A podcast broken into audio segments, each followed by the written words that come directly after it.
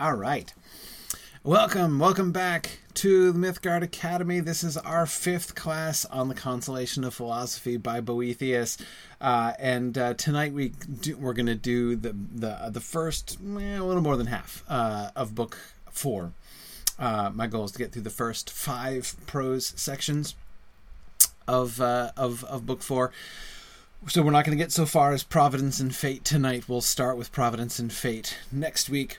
Uh, but we're going to do all the book four uh, up to that. And this part, actually, I mean, of course, like the stuff that comes after this is in some ways the most important part. Uh, these are the really, really big questions, and certainly uh, the ones um, which, which um, the the places where um, uh, where Boethius influenced Tolkien clearly uh, most of all. So that's going to start next week. However, tonight is really kind of my favorite part because tonight is when we are coming back to the problem of evil and taking the all the work that Lady Philosophy has done in the first three books uh, and coming back and applying it and seeing how the problem of evil works out uh, uh, in the end. So, all right. Um, uh, so let's uh, let's get started. First of all, uh, one quick announcement. Uh, tomorrow afternoon, we're having a really special uh, uh, Signum Symposium. Um, our uh, our department chair at Signum University, Sørina Higgins, is going to be talking about her own work on Charles Williams.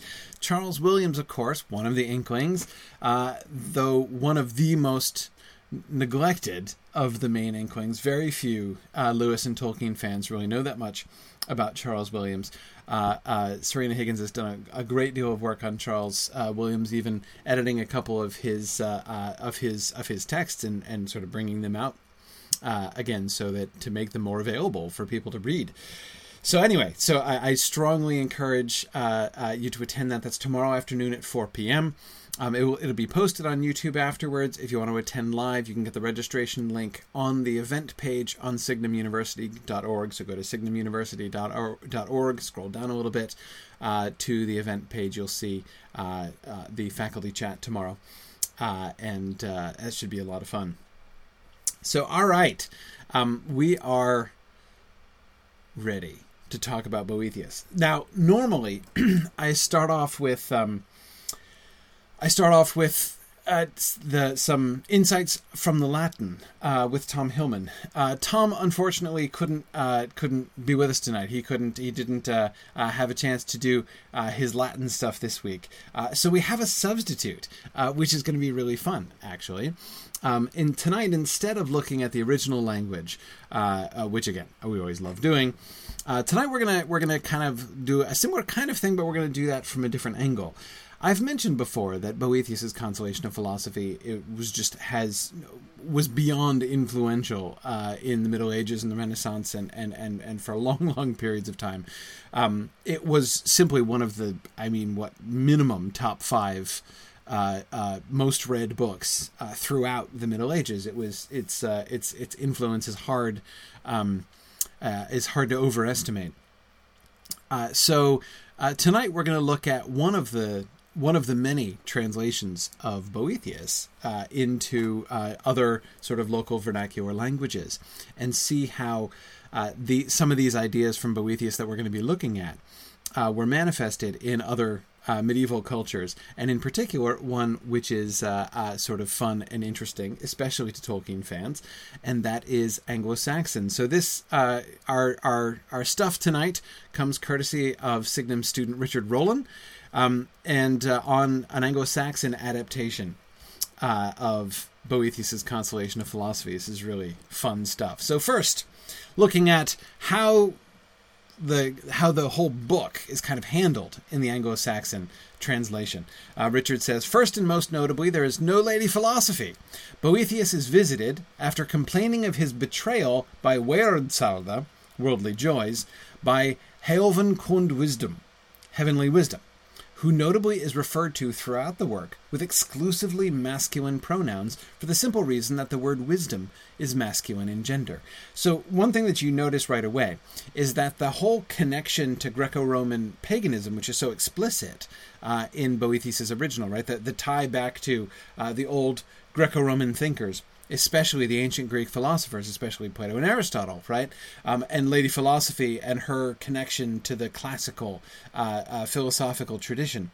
Uh, that gets done away, right? And instead of Lady Philosophy, uh, with her explicitly Aristotelian and Platonic ties, we have heavenly wisdom in general. So uh, it gets made more abstract. I mean, I know Lady Philosophy is already an abstraction, right? But um, uh, but still.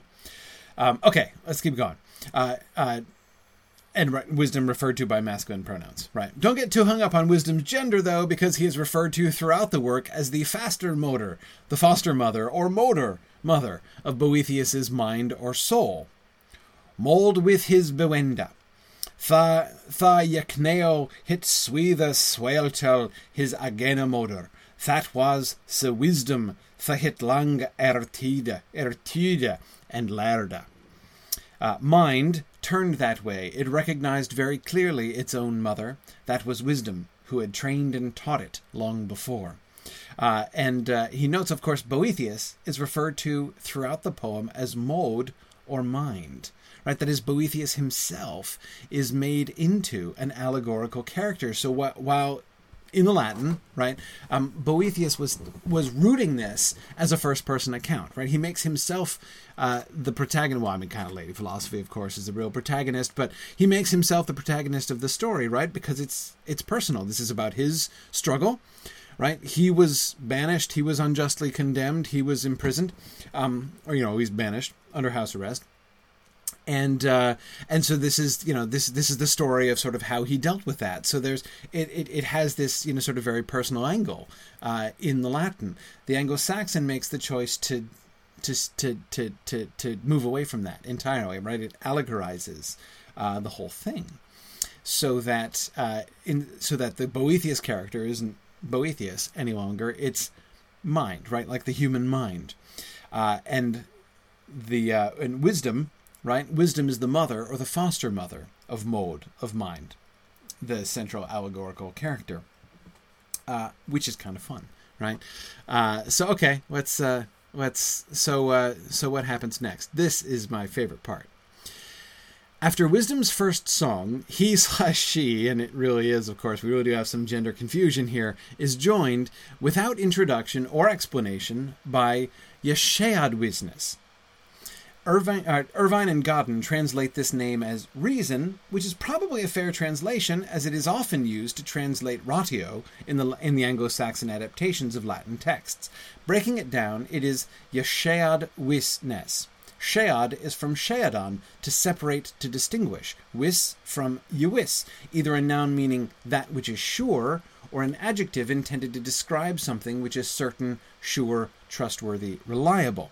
Your shead wisnes, the uh, the nes there is the you know making it into a noun thing, just like ness in modern English. Your shead wisnes, which is grammatically feminine, by the way, is thus the ability to distinguish reliably between things. Anyone who has tried to follow Lady Philosophy's arguments in, consola- in the Consolation knows how important this is to her. Boethius, after all, has gotten into trouble because he cannot distinguish with clarity between the things which are good the things which are the good and the things which only look like the good. So it is not unusual to see Gesceadwisnes accompanying Anglo- philosophy's Anglo Saxon counterpart. What is so interesting is its personification as the feminine, inseparable counterpart to the masculine wisdom. Though, as noted above, we can't get too hung up on the gender thing without putting weight on it the text may not be able to support. Uh, so I agree both with that qualification and with the fact that it's kind of interesting that we split it this into the two teams, or like split Lady Philosophy into a team, right? Um, wisdom and Yeshayad But that concept of Yeshayad right? That uh, that ability to distinguish or to separate. Um, uh, reliably between things uh, is a really really cool concept and I, I and and to me it's uh, it's especially interesting and I think especially insightful on the part of the Anglo-Saxon interpreter of Boethius because if you're going to make it into a sort of a more pure abstract allegory, right, which obviously like they've decided that's the way they're going, right? Um, it's that's a really fascinating element to choose. I mean, it's not a normal allegorical figure. There are lots of sort of stock allegorical figures that you expect to find all over the place, and wisdom is one of those, right? I mean, you, oh, you often see wisdom. You know, uh, the, the the person who you know gives wise counsel to you know the allegorical figure who represents uh, you know uh, man, you know every man or the human soul or whatever, right? Um, and usually, of course, you don't listen to wisdom and and all that kind of thing. Um, but um, but okay, so um, Gesceadwisnes, right? Not a normal allegorical figure. Um, but I agree with the Anglo-Saxon interpreter, really central to the Anglo-Saxon to the to the whole Boethian argument, right? And in fact, um, Gesceadwisnes is, I think, sort of like the heroine of t- of uh, today's class, right? The heroine of part the first section of Book Four. Um, that's ultimately what Lady Philosophy is going to be coming back to here, right? As we return uh, to the problem of evil, the resolution of the problem of evil is all about Gesceadwisnes, right? That ability to distinguish between things clearly, uh, that clarity of sight. Remember, the mortal things being being uh, wiped away uh, from Boethius's eyes there at the very beginning of Book One, right? Um, so that you can distinguish, so that he can see clearly uh, and understand the meaning of things and distinguish uh, things appropriately. Uh, so, anyway, so I, I love uh, I love that concept. Uh, one more note uh, from Richard on the Anglo-Saxon. this one is really cool too. The author of the Latin original refers to fortune, fortuna, throughout the first two books, and then switches to fate, fatum, in the last two. We're not going to get to Fatum today. Uh, Fatum, of course, uh, comes in with Providence uh, in uh, in the next. Uh, well, at the end of book four, but again, we're going to cover that next week. Boethius seems to make a distinction between them. Fortuna is a person, or at least a personification, related to the old idea of the goddess. Yes, the personification of fortune is ancient, of course. Uh, that's why. Notice how that's it's not explained or it's not it's not it, it does it barely even comes up right? Like they both talk about fortune as if uh, she was a, a goddess right? From as soon as she comes up right? She's immediately personified. That's because that personification was already very popular. I mean romans were always talking about being fortune's favorite right?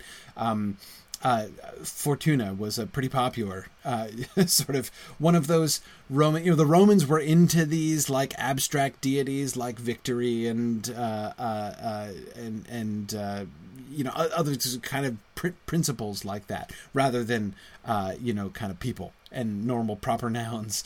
Um, so. Fortune was certainly one of those that they that they reverenced in that kind of way. Um, anyway, she has an active role in the universe, Fortune does, one which Boethius laments. Fatum, on the other hand, is not a person, but rather uh, is the unfolding of the divine ordo in the temporal world. Again, more on that next week. But the adapter of the Anglo Saxon Boethius all but denies any personification of Fortuna. He translates both words with a word that should be very similar to readers of Beowulf. Weird. Uh, weird which usually is translated fate uh, in modern English. The indication seems to be that the semantic range of wyrd includes both capricious changes of circumstance. The Anglo Saxon word for this, which comes up over and over again in Beowulf, is edwenden, and that which is foreordained by Providence. It is my argument, Richard says, that this sheds light on the semantic range of wyrd in other Old English works, such as Beowulf. Right? People are used to thinking of weird as only that second thing, as fate, right? Um, there is a weird upon him. Um, it's of course Tolkien's use of the word doom is uh, often very similar to the way that you can see the word weird used uh, in uh, in Anglo-Saxon. Um, so it's really interesting. I agree with Richard that it's absolutely fascinating that the translator uh, of Bo- of Boethius uses that word weird, right? Uh, to translate both Fortuna and Fatum. I would have guessed Fatum. I wouldn't have guessed Fortuna. That's really cool. That's really interesting. Um, and suggests, in a sense to me, uh, you know, one thing that I would almost. Uh, be tempted to say about that is it's almost like it's a spoiler from the beginning, right? By the time we get to book four, we're going to get to the fact that what appears to be Fortuna, right? That what appears to be sort of the capricious whims of chance is actually Fatum all along, right? Uh, so perhaps the translation uh, is is kind of, as I say, kind of uh, uh giving us spoilers from the beginning. Uh, yeah, cool. Um, uh, David asks, is the added character of Yeshayad supported by the Latin original? Oh, heck no. No, no, there's nothing like that there. Um, again, the, Ang- the Anglo-Saxon translation is doing some, like, legitimately different things uh, with the text there, uh, taking Lady Philosophy and basically splitting her uh, into uh, into into multiple parts, uh, because again, it's it's it's it, it makes a different choice from the beginning, right? It's going to take the arguments of Lady Philosophy, but take it out of the context of Boethius, the human prisoner in a particular time and place, right? Who has his philosophical background, and so he is uh, in discussion with Lady Philosophy, who sort of represents that uh, that traditional wisdom with which he's been instructed, right? And he's going to come back to grips with you know himself and what he what he's learned and what he knows. Again, that's on the one hand what's happening, right? Um, in the original, they just take it in a different direction, right? Let's take those same arguments, but instead let's make it into a kind of a psychological drama, right? Let's have mode, let's have mind talking to wisdom and Yeshayad wisdom, uh, and uh, uh, and and see how mind anyone's mind at any point, you know, completely separate from any uh, uh, point in time, uh, will um, um, you know, and, and how, how that how that how that plays out and how this applies. Um, and uh, oh yeah, I, Tony, I absolutely would call this an adaptation instead of a translation. Of course, all translations are adaptations.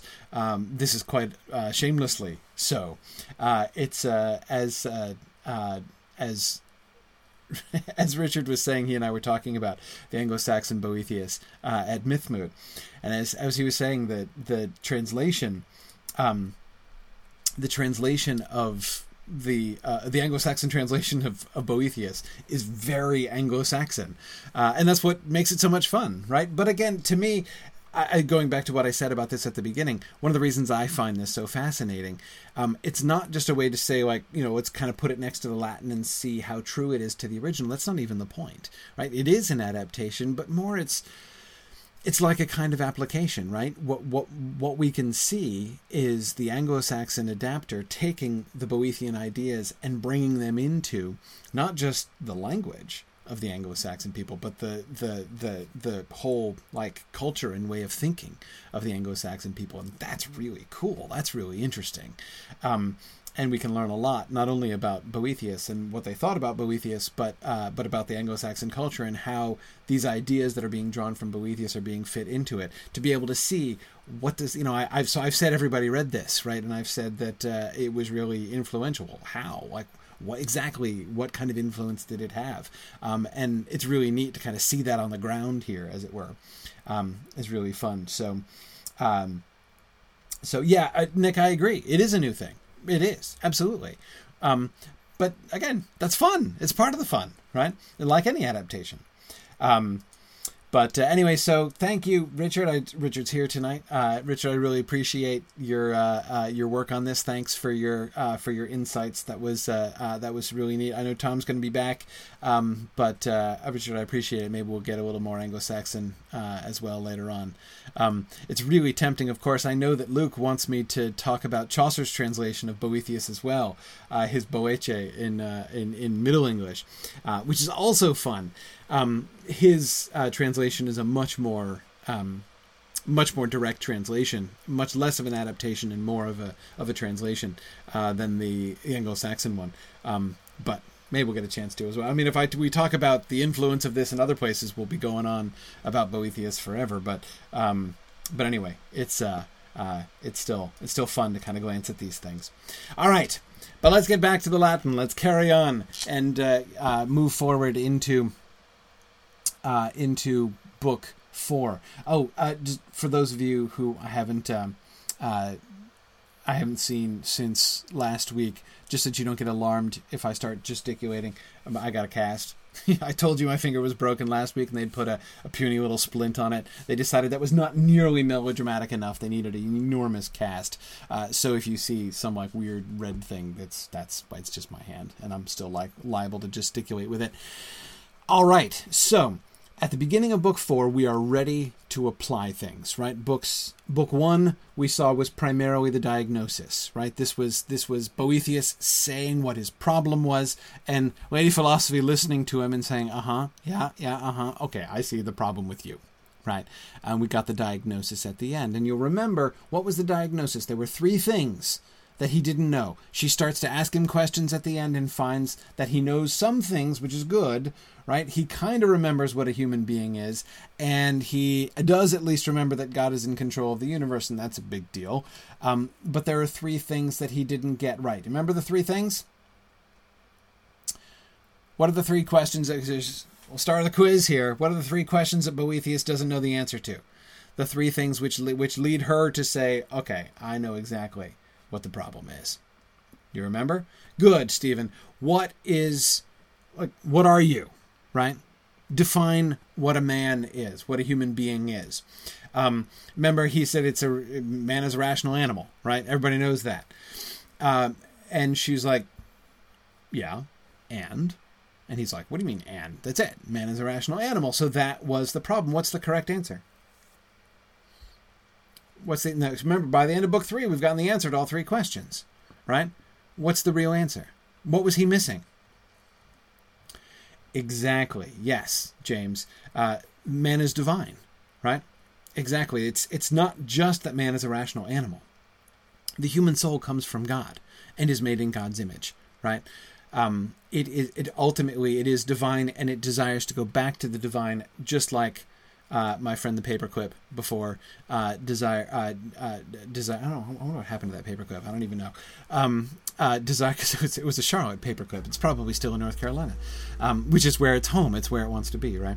Um, anyway, so it uh, just as the paperclips fall to the earth because that's where they want to be. Just as the fire rises up to the sphere of fire above the air because that's where it wants to be. It wants to go home and to return and to, to sort of to rejoin the rest of its element. So to mankind, the human soul, wants to return to God and sort of participate in the divinity of God because that's what it is. That's where it came from.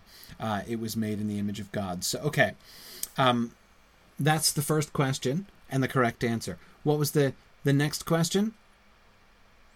Yes, how is the world governed? Rachel, exactly. How is the world governed? Was the second question he got wrong. What's the answer?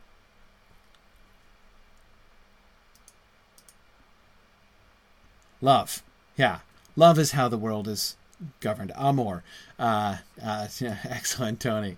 Yeah. In Latin for the bonus points, right? Yeah, love. Now, what does that mean exactly? We got that. Uh, we got sort of. We got that in poetic spoiler form, right? Fairly early on, back in book two. What does it mean to say that love governs the world? how is so so again how is the world governed? What is the mechanism by which things are made to work in the world right? What is the mechanism? The mechanism of love is love in what sense? Yes thomas attraction between objects right? It's about it's about desire. It's not only god's love which is of course the whole sort of ultimate source of all of these things um, but because all things in their different ways come from god uh, they also have love, they have desire, right? It is desire that makes the entire world work the way that it does. Um, everything through this this natural inclination that Boethius has talked a lot about, the way philosophy has talked a lot about, right? Uh, to uh, to show that things want to be where they want to be. All things naturally uh, do what they're supposed to do. It's it's love. It's that desire that that has been placed within every one of them that we can see all over the place right? This is true of inanimate objects. Um, it's true of human souls. The difference is inanimate objects just do it, right? They don't have a choice. They can be restrained from it, um, but they uh, they don't need to be encouraged to it. They don't um, uh, they don't uh, have to go. Uh, uh, uh, you know, like they don't deliberate, right? The paperclip doesn't be like, what do I? I don't know. Maybe I'm sick of going down to the ground, right? Maybe I'm going to strike out on my own. No, it it does it, right? Human souls have a choice, right? People can find the good or they cannot find the good. They can return to God or they cannot return to God, and that seems to be in their power, right? The choices that humans make in how they live their lives and how they see things, right? So that's uh, that's the difference. But again, everything functions the same way. So again, why is it? You know, remember Boethius asking the question like, why is it only in human affairs, God, that things aren't orderly and things don't work? You know, everything else works perfectly and is is this beautiful system, but humankind is not. Well, there we go. That's why, right? Um, now, what's the third question? So, what is a man?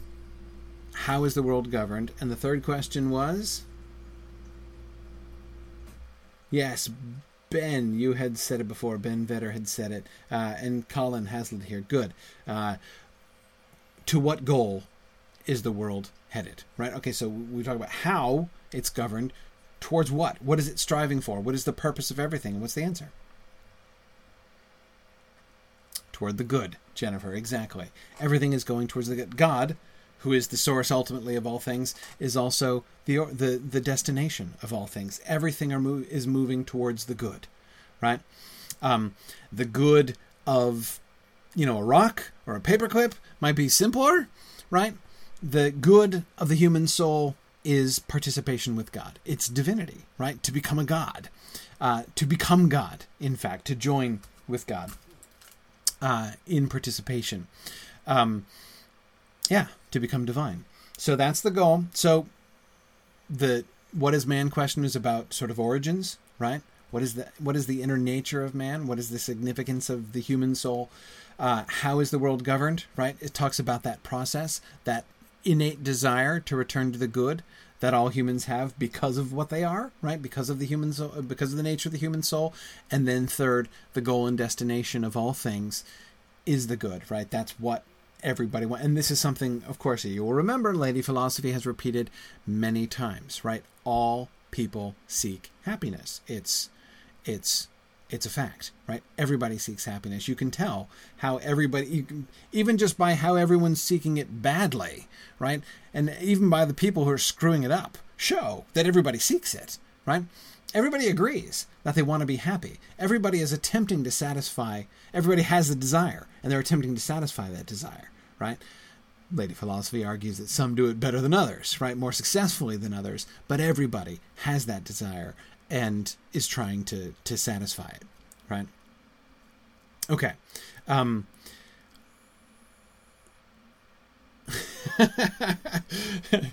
Kevin Hensler says, "Would they have quantified this stuff in the ancient and medieval world? Like before Newton, did they have like units of love that would account for the parabolic trajectories of falling objects?" No, I don't think so. I can't remember any uh, unit of measure. Um, they didn't calculate motion uh, in the same ways. Um, I mean, that's one of the things that, uh, again, it's like another one of those things, right? Newton didn't discover gravity. Like, believe it or not, folks had tumbled to the fact before Newton that things fell when you dropped them, right? No stupid apple had to hit Newton on the head for people to figure out that gravity happened, right? Um, uh, the the the the thing about Newton, right, was his uh, his laws of motion, right? The way in which he was uh, Kevin sort of pushing things in exactly that way. Uh, the, the the the observations that he made about these general patterns of motion, which were of a different kind uh, than people had had before. This just wasn't really a question uh, that had been that had been very important. Uh, to people to, to to to natural philosophy. They knew a lot about gravity.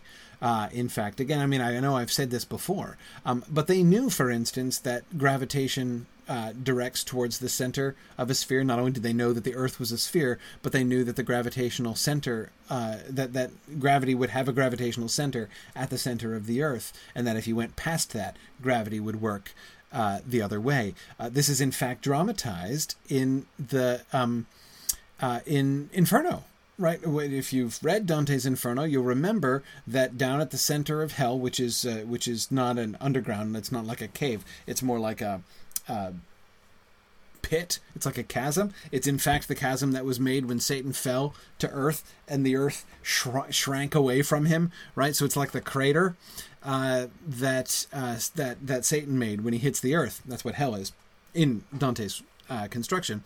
And so he, uh, he, Satan, is down at the bottom, and they they need to crawl to the other side because, of course, Mount Purgatory is in the southern hemisphere. So they get down to the bottom of hell, and then they they actually like crawl down the nasty, hairy sides uh, of Satan as he's lodged in the ice in the ninth circle.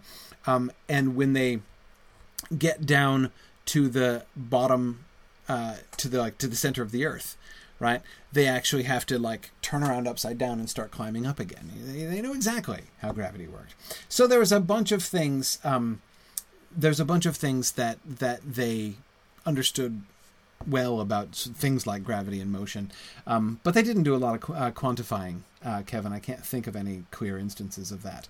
Um, does anybody know what um, uh, the the where the center, what's at the center of the earth, according to Dante? Everybody know this? Satan, yes, yes, but what bit of Satan? It's important theologically. It's it's not his belly button. Yes, Tony, you've got it. It's his genitalia. Um, uh, Dante makes like a slang penis joke when they reach a certain punto, uh, which is a slang uh, Italian word for uh, for penis. Um, so yeah, it's Satan's genitalia, uh, which is at the center of the world. Um, this is uh, a point with important theological implications, actually, uh, and kind of um, really emphasizes the thing that modern people almost never understand about the geocentric worldview of the Middle Ages. Everybody talks like the geocentric worldview, um, you know, the geocentric model elevated the earth to like be super important like we're the center of the universe. No no satan's genitals are the are the center of the universe. Like being at the center of the of the revolving universe was not a good thing at all. Um, it's the outer rings of the universe that are the good stuff, right? That's where heaven is. Uh, so the picture is almost exactly inverted. Um, you know, when Copernicus comes along and says, like, "Hey, the the the Earth is actually in space," right? It's uh, you know, and he he he suggests the different model. He wasn't demoting the world, as so many modern people think, right? No, see, the Earth isn't the most important thing. It's just another rock going around an, an, another sun, right?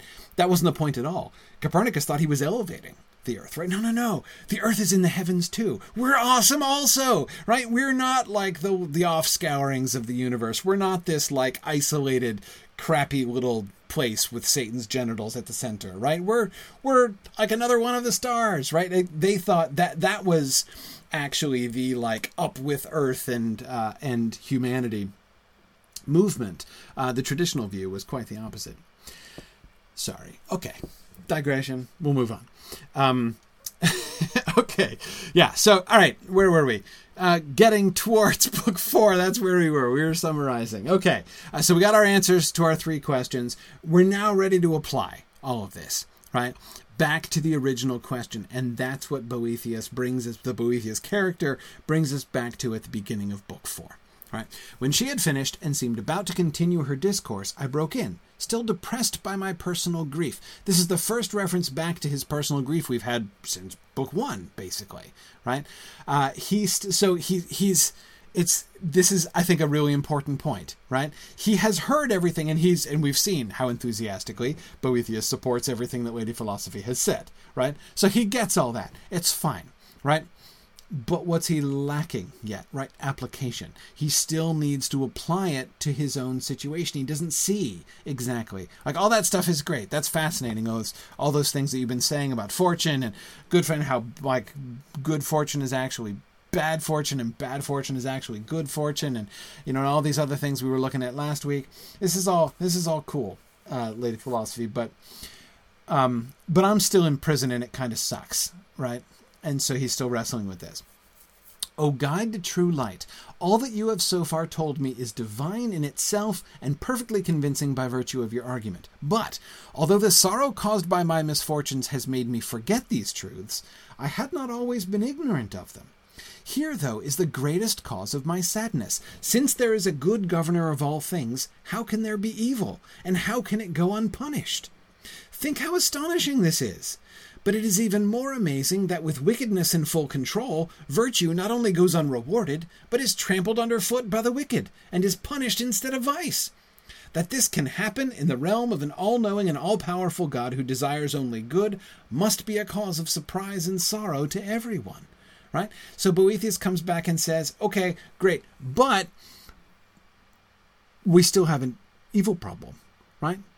Evil is still a problem uh, for pretty much the same reasons he was pointing to back in book one, right? So let's let's look at the elements here again, right? Uh, what so Boethius, what is the greatest cause of your sadness? Um, how can there be evil when there is a good governor of all things? Right. That's the general statement of it, but there's more specifics that he gives, right? How can the evil go unpunished? Even if even if evil happened, right? Even if evil were permitted to occur, how can it go unpunished? Right? I mean, it's strange enough that people should be able, should have the power to do evil when the world is governed by a good God. But how on earth could that go unpunished? How do they get away with it? It's astonishing. But it gets worse, right? Wickedness is in full control, right? So often we see this, right? The the the the, the world is run by wicked people and no, I'm not making a contemporary political reference. This has always been true. Right? This is true no matter who's president, and would have been true no matter who'd won the election. Uh, wickedness is in full control, and virtue not only goes unrewarded, but is trampled underfoot by the wicked and is punished instead of vice. How can that happen? How can how can anyone get away with that? Um, surprise and sorrow, right? Must be our reactions to such a situation. Um, yeah, yeah. Um,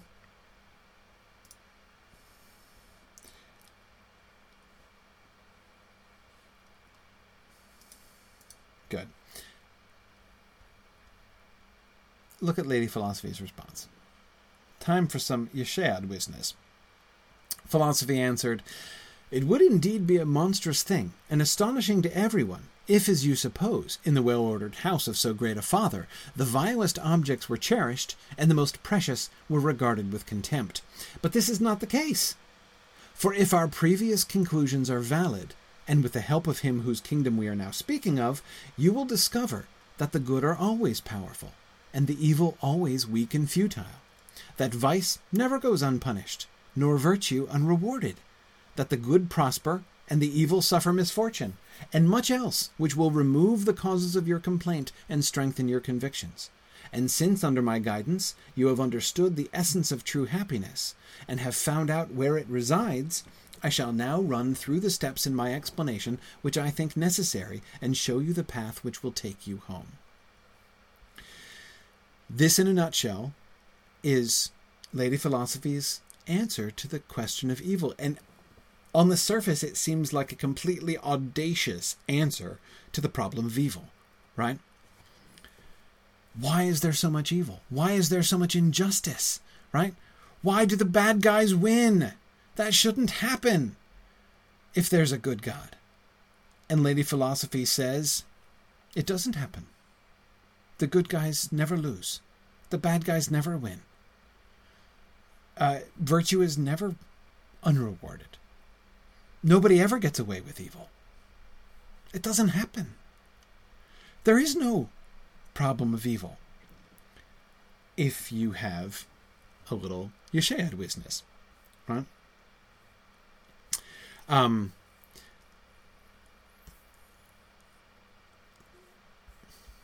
let's uh, look at some of the details here. But first, we stop for a poem. My wings are swift, able to soar beyond the heavens. The quick mind which wears them scorns the hateful earth and climbs above the globe of the immense sky, leaving the clouds below. It soars beyond the point of fire caused by the swift motion of the upper air until it reaches the house of stars. Notice, by the way, if you're familiar uh, with the layout of the geocentric universe, you can see, right? Uh, so the wings of philosophy soar beyond the heavens, there, meaning the sky, right? Um, so you can uh, the if, if, the mind that wears the wings of philosophy, right, uh, leaves the earth, climbs above the sky, right, that is above the air, leaving the clouds below, beyond fire, which is above air, right. So the the the realm of fire is the topmost point, the outermost point of the of the sphere of the mortal world, right, and it crosses into the immutable, crosses into the ether, crosses into the heavens, right? Into the land of the planets uh, and the regions of the planets and the stars, right? There it joins Phoebus in his path, or rides with cold old Saturn, companion of that flashing sphere, running along the starry circle where sparkling night is made, right? So go up, we're now up to the sphere of the sun, which is the third of the celestial spheres, and we're out to the sphere of Saturn, right? Which is the seventh of the celestial spheres, and then finally to uh, uh, into the starry circle, right out into the sphere of the fixed stars, which is the second to the highest uh, and furthest of all of the spheres. And this is important because uh, we have gone out uh, to, in medieval cosmology, the realm of divine providence, right? The the place where where God's providence is encoded, which is in the sphere of the fixed stars when it has seen enough, that is, the mind wearing the wings of philosophy, right? When it has seen enough, it flies beyond the farthest sphere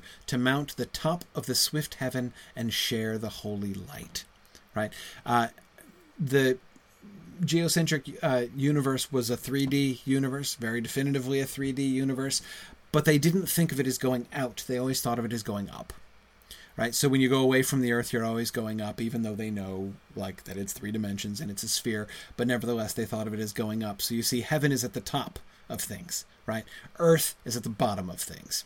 That's why, again, Satan's genitalia, right? Uh, the center of the Earth is the bottom of the universe, the lowest of the low. Um,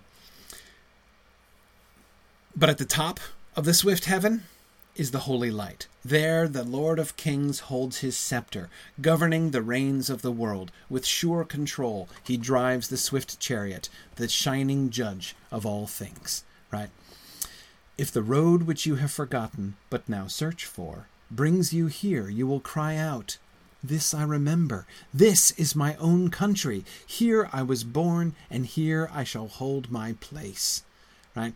And Narnia fans, if you're thinking of what Jewel cries out when he finds himself in Aslan's country, there's a reason for that, right? This is it's a near Boethius quotation there. This is my own country. Here I was born, and here I shall hold my place. Uh, that is the response uh, of the Narnians upon reaching Aslan's country. Um, okay. Uh, then, if you wish to look down upon the night of earthly things which you have left, you will see those much feared tyrants dwelling in exile here. Right? Essentially, it depends on your point of view, right? If you are within the world, if you're operating from within uh, a worldly, an entirely worldly framework, the much feared tyrants, right? Those who are both powerful and wicked, who seem all powerful here in the world, right? they're the highest of the high, right? The emperor, the king. Um, you know, those who have absolute power over us, right? The 1%. Um, this is the, the, they are the ultimate power. But only if you're down on the ground, right? Only if you're looking around from a worldly perspective. If you go up to the top of heaven and you look down at the little speck of the earth and you see the whole picture and how everything fits together, you realize those tyrants are actually dwelling in exile here. Their very tyranny is what exiles them, as we will come to see. Um, yeah, yeah. Um, Yes, uh, Colin. Yeah, Colin has a, says it reminds him of the Great Divorce, C.S. Lewis's Great Divorce, realizing that hell was just a tiny crack in the ground uh, in heaven. Yes, yes. Uh, of course, it, it's not. Uh, well, I mean, really, actually, yes. The proportion is sort of similar. Um, everybody knew in the Middle Ages that the Earth was t- was teensy compared to the size of of the heavens. Um, you know, the distance between the world and the fixed stars was so great that the world was like the size of a mathematical point uh, with no dimensions. Um, but so yeah, yeah, Colin, in a sense that we, we can see that same sort of thing. Um, Kevin Hensler says medieval cosmology is so difficult because it seems like metaphor blends into their actual models of the literal cosmos. The boundaries aren't clear. Kevin, we do the same thing. Our metaphors uh, blend into our actual models of the literal cosmos. You can't do anything else if you're going to use language to describe things. The language that we use to describe even everything, right?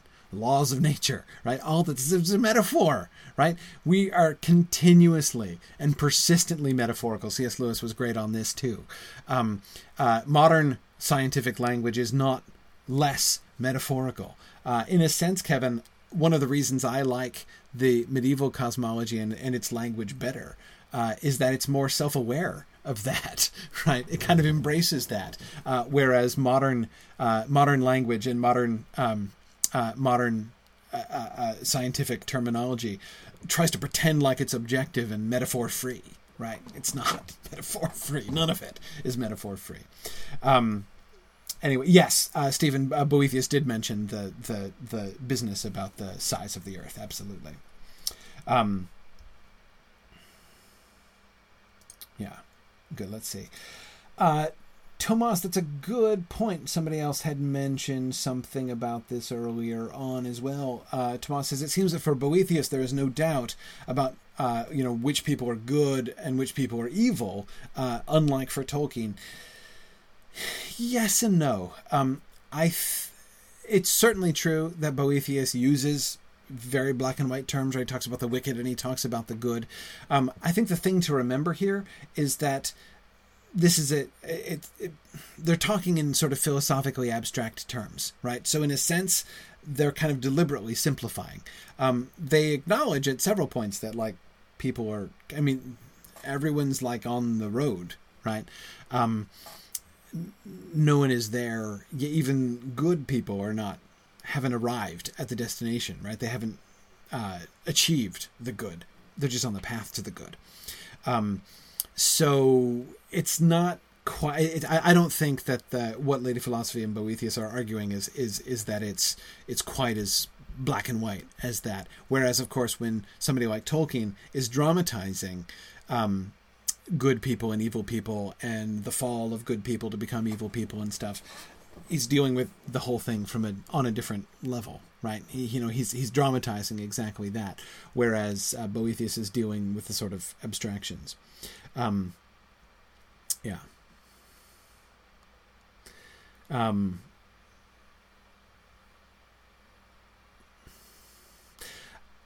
see, David asks, is Boethius referring to the idea that hell is separation from God at the end of the poem? Uh, about the exile? No. Uh, in fact, and this is important, I think, David. Later on, you may remember towards the end of the our section, towards the end of this first part of uh, book four, Boethius, the Boethius character, brings up the question of of eternal punishment, right? Punishment after death, and Lady Philosophy says, "Oh yeah, that's important, but I'm not talking about that."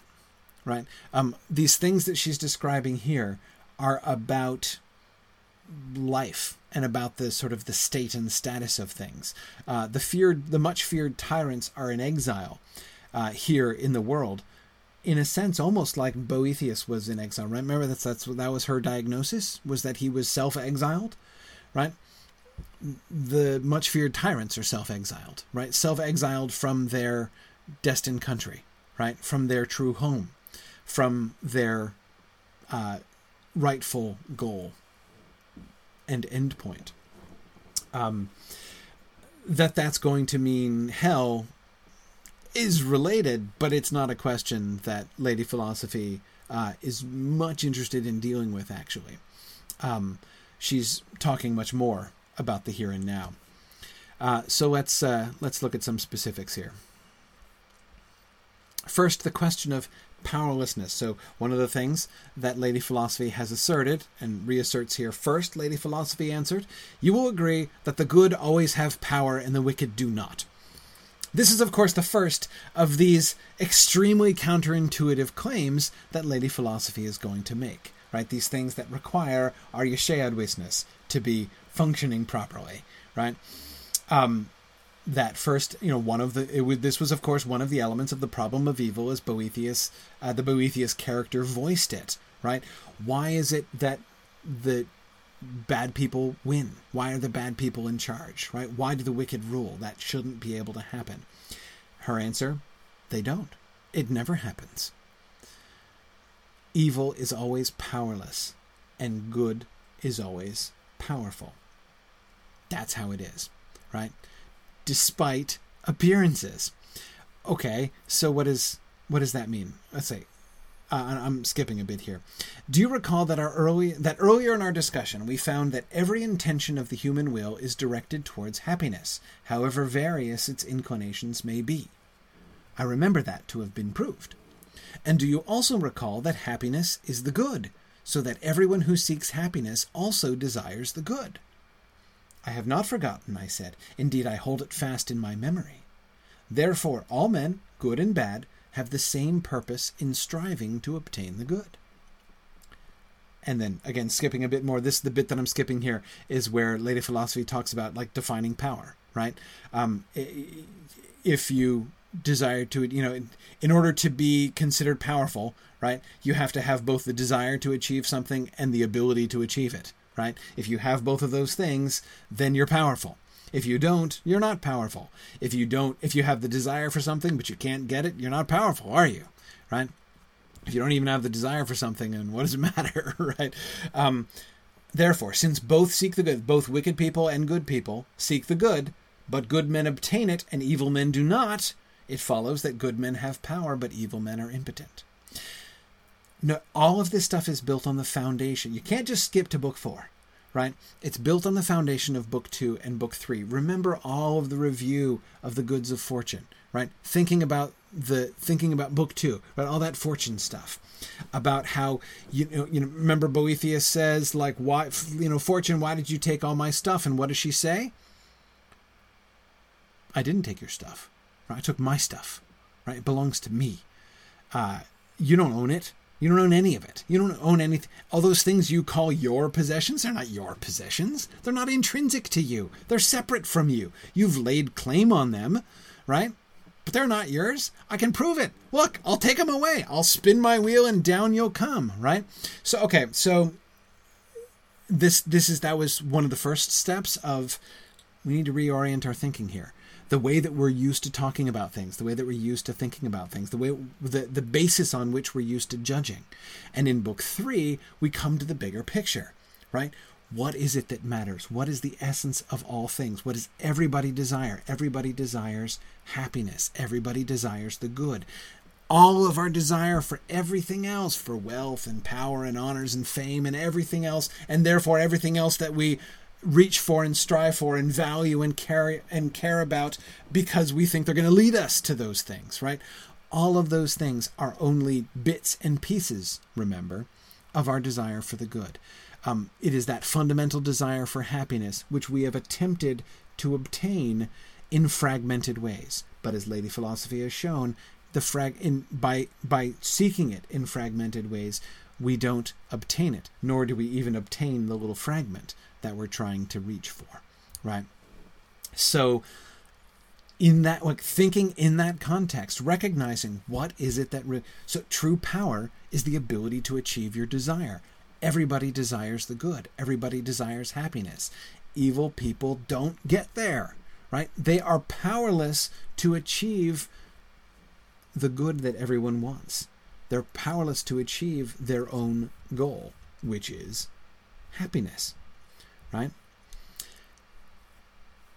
She comes at the same thing from a different perspective. Well then, she continued, the highest good is proposed equal is purposed yeah, is no is proposed equally to good and bad men. Good men seek it by the natural means of the virtues, Evil men, however, try to achieve the same goal by a variety of concupiscences, and that is surely an unnatural way of seeking the good. Don't you agree? I do indeed, and I see clearly the consequence of your line of reasoning, for it follows that the good are powerful and the wicked are impotent, right? Wicked people, by definition, right? What defines a wicked person is are those that are that are that are invested in vice instead of virtue, right? Um, people who do bad things, right? If you do bad things, if you are in, that means you're you're you're going after those worldly goods, right? You're seeking happiness, but you're seeking it in an unnatural way. It's not going to work. You're seeking only a fragment of the good, and you're going about it by a sketchy route. It's not going to work. Again, remember how much time Lady Philosophy spent on this, right? Can you achieve true happiness? Can you achieve the good? Can you achieve that divinity, which is the goal of human nature, right? By through vice, through the seeking of worldly goods by vice. No, you can't. It's not going to work. Um, exactly, Jennifer. They're stumbling drunkenly into the wrong houses. They're never going to get home. The power to get home is the only real power in the end that matters. Right? The rest of it is all fleeting, temporary, and even indeed a distraction. It's not only just that it's uh, lesser, right?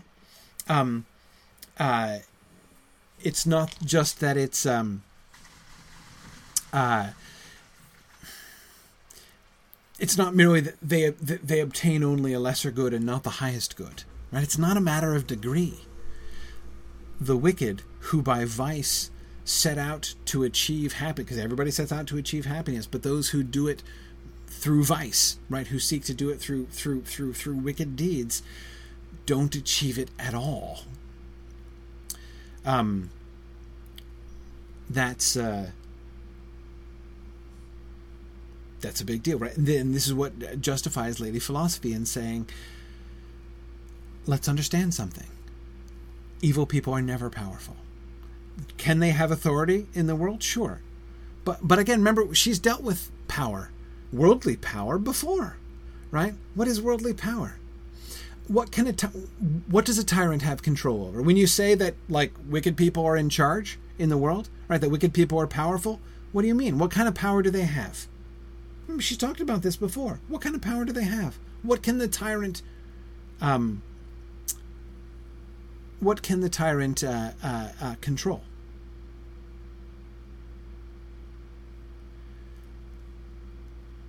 Your stuff, your body. That's all that's in their power. So what?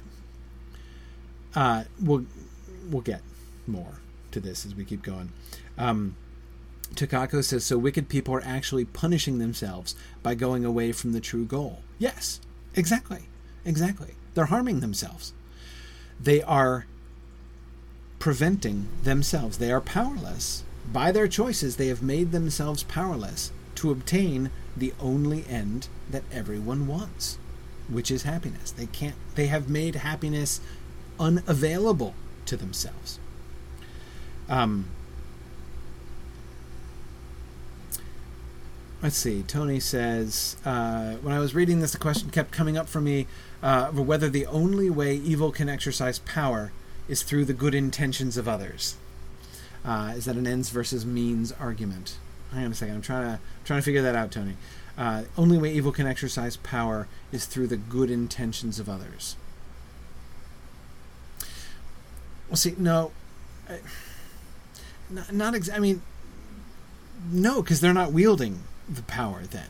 Um, I mean, if something that they do comes from something good in somebody else, it's not them. Like again, power is defined as the ability to get what you want. That's what power is, right? So if power is the ability to get what you want, their actions can't get them what they want, and therefore they're not powerful. James, you're right. They think they're obtaining the good, right? They they they they, they may believe they've arrived. And as Lady Philosophy is going to go on to say later on in book four here, that as we'll look at tonight, if they're in that state, James, that's the worst possible state they could be in. If they're deceived to that extent, because it's not true, they haven't arrived. If they think they have, so that they stop even strive, they stop even thinking that maybe they need to change in order to actually get where they're going. If they think they've arrived and they haven't, that's really sad. It's really sad. Um, exactly, Nick. Those pursuing evil means are wholly incapable of achieving happiness of any real sort. And Nick, it's that word real, of any real sort. They can achieve, you know, like unreal happiness, right? They, they can achieve temporary, they can achieve a state which might be mistaken for happiness. They might get to a house that looks a lot like their real house, but it isn't their real house, right? And it's not going to get them any closer to their real house. And in the end, they're probably not even going to be able to stay there, and they certainly won't be permanently happy, even within the the, the, the, the course of their own lives in that house, because it's not really their home, right? It's not true happiness. Um, Exactly, Catherine. This explains why the rich can be so unhappy. Catherine, if you go back to all that earlier stuff about the goods of fortune, like the analysis of wealth, that remember when twice she went through and looked at wealth and power and honors and all those other things, right? Um, she's building off of that, but also if you take what she says here in book four and go back to those things, you can begin to see. She she started with merely the observation. Notice that wealth claims to bring security. That's why everybody wants wealth, right? Because being secure is a good thing right? Having a, a, a, happiness that nobody can take from you that's a, that's that's that's a part of the good. That is an aspect of the good. And wealth seems to offer that. But of course wealth doesn't grant it right? You know because when you have wealth somebody can always take it away from you. So uh, so she's observed that the rich can be unhappy right? That these things do happen. But now we begin to see why catherine in exactly that way because it can't get you. It can't get you home. It's just going to end up distracting you and confusing you and ending up, in the worst case, making you labor under the delusion that you've arrived home when you haven't. Um, yeah, exactly, Nick. Right, exactly. You're when you do seek wealth, it's never enough. Your income increases, so do your expenses. You never get a chance to actually rest. You never get at security. You never arrive home. You can't. It's not your home. Um, so, yes, Tony, evil is always self destructive. Yes, it is. Um, exactly. Um, let's keep going. Think how grave is the impotence of wicked men. For the goal which they are pursuing is not a trivial or frivolous thing. They fail in the race for the very summit of all things. They fail miserably to achieve even the things for which they struggle night and day. And just here the powers of good men are clearly seen. For as you would consider an effective walker, one who could go on foot as far as it is possible to go, so you must consider him to be most powerful who achieves the goal of all human desires, the good beyond which there is nothing. An obvious conclusion follows from this the wicked are wholly deprived of strength. For why do they neglect virtue and pursue vice? Is it because they are ignorant of the good? Well, what greater weakness is there than the blindness of ignorance? Okay, so uh, that's no excuse, right? If that's that's a bad outcome, right? If they um, if they if they neglect virtue and, perf- and pursue vice because they don't know any better, that's bad. That's not a happy state, right? That's not strength. That's weakness. Or do they know what they should seek but are driven astray by lust? Okay, that's bad too, right? If so, they are made weak by intemperance and cannot overcome their vices. Or do they knowingly and wilfully desert the good and turn to vice? Anyone acting that way loses not only his strength but his very being, since to forsake the common goal of all existence is to forsake existence itself. Um, yeah, yeah. Uh, and again, oh, I'm forgetting who it was who was bringing up um, uh, Colin, the Great Divorce, right? Uh, again, it, thinking about C.S. Lewis's uh, picture of hell in the Great Divorce might might kind of come back up uh, uh, here. Um,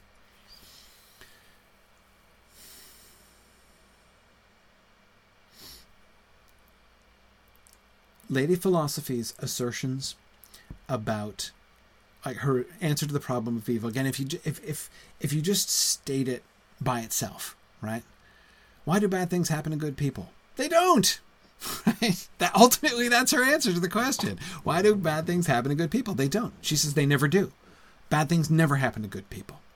And that sounds like simply a complete denial. Like, all right, you've done this sophistry and like convinced yourself that bla- that you know black is white and everything's good, right? Okay, but how is that relevant to the real world, right?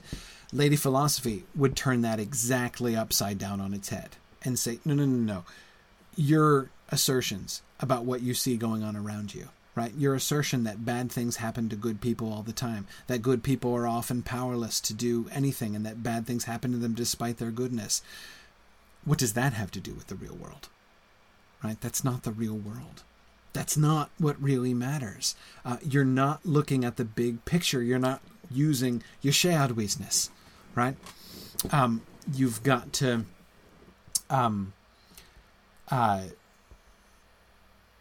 you've got to consider what really matters. She's looking at the big picture, right? Remember from the top heaven, right? Looking down uh, upon all from from God's perspective.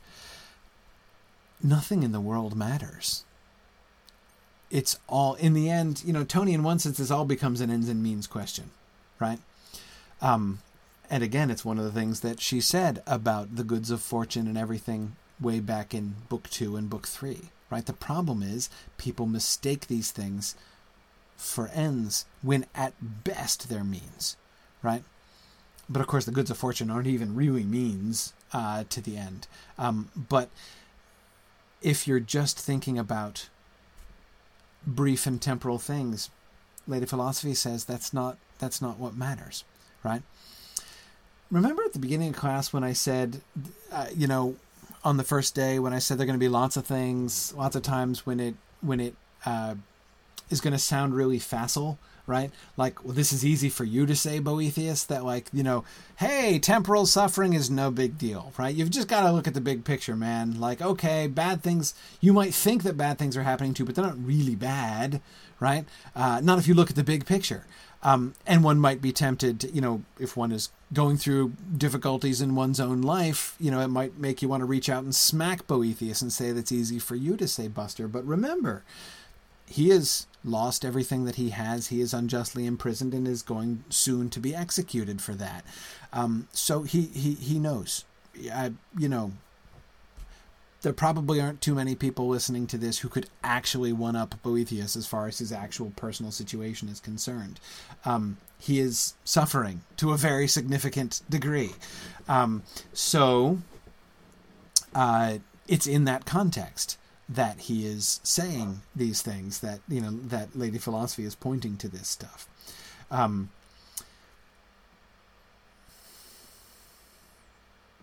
yes, exactly, Brian um, Lady Philosophy argues that you have to change the way you view and think about bad things, what you define as a bad thing. Um, yeah, yeah. Um, exactly, Nick. It is. Um, I do think I, I, I would agree, Nick, that Sam Gamgee has a Boethian moment right? In that beautiful moment when he sees the star um, in Mordor, right, and realizes that the shadow is really just a passing thing after all. Um, the hope that leads Sam Gamgee to, you know, roll over and go to sleep next to Frodo, right, and trust that everything's going to work out. Um, that's a Boethian moment, right? It, in that moment, Sam has an insight, which is something like what Lady Philosophy is pointing to here, right? Sam hasn't worked out all this stuff, right? He's not thinking in Lady Philosophy's terms, but that fundamental insight. In the end, look, I mean, things look pretty bad just then in Mordor, right? Um, but even from there, even with what they see around them, even the situation that, you know, the sort of horrible and desperate situation that they're in, at the end of the day, it's just a small and passing thing right? There is light and high beauty that no shadow can touch. Absolutely. Absolutely.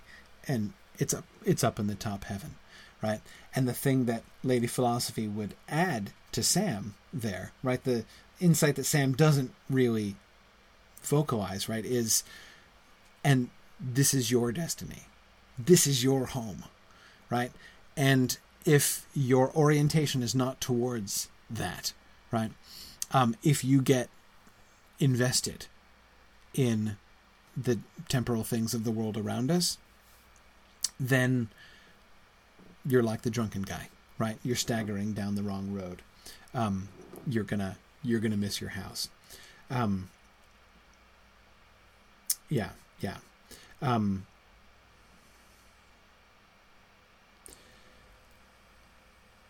Kay asks a really interesting question. Okay, Kay says, um, uh, t- talking about the end of this, about um, uh, losing his very being, since to forsake the common goal of all existence is to forsake existence itself. Uh, Kay says this sounds like a person who chooses to fully immerse in evil. Uh, that, well, sorry, a person who chooses to fully immerse in evil does not, in fact, exist forever in the never-ending torment of hell, but simply ceases to exist.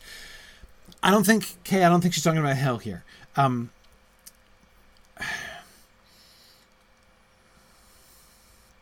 I don't think I quoted this in a passage because I didn't want to get too distracted about it. But uh, remember what Lady Philosophy says about evil people, right? She says, I don't deny that evil people are evil. I deny that they're people, right? But it's not just the thing that she does with the animals, right? How they degrade themselves below the human. She, how she words it is much stronger than that. Um, Lady Philosophy says, I don't deny that they're evil. I deny that they are, that they that they exist in any real sense, right? That is the way in which I think she's talking about forsaking existence here, right? Because um, again, here she's talking about back to that first question that Boethius got wrong, right? What does it mean to be human? What is a human? What is the the whole like ontological function of the human being?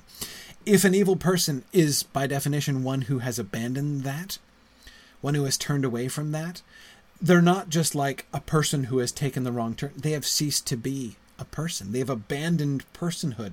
They've abandoned existence. Not in the sense that they are like, you know, they become, they pop out of being. Exactly. Again, it's not talking about, I don't think Lady Philosophy is talking about, um, you know, literal, uh, um, uh, negation. No, wait, what, what's the word? Um, uh, nothingness. Uh, uh, you know, like the nothing in the never-ending story. That's not the kind of uh, uh, forsaking of existence uh, that she's talking about here.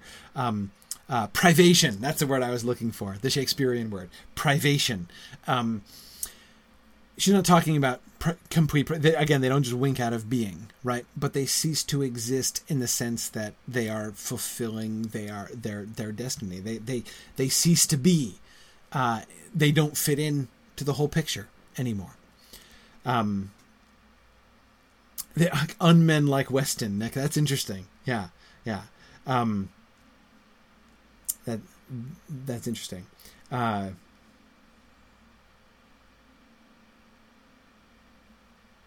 yeah. See, can I don't. I when it thinks about think, thinking about hell and about continuing existence in hell, Lady Philosophy dodges that or sort of pushes it aside. Um, she's not talking about heaven and hell. She's not. She she um, doesn't like refuse the afterlife. She acknowledges the existence of the afterlife um, and the significance of it. And by implication, Kay, she does say that uh, the souls of evil people are not annihilated, right? Because she does talk about never-ending uh, uh, punishment. But she's then quick to turn the conversation back and say, "But that's not what I'm talking about." right? Uh, so it would be, uh, I would have a hard time trying to apply uh, directly these doctrines with any to the, the, the, question of the afterlife with any real confidence that I'm that I'm following Boethius's uh, train of thought uh, in that sense. Um, yeah, yeah. Um,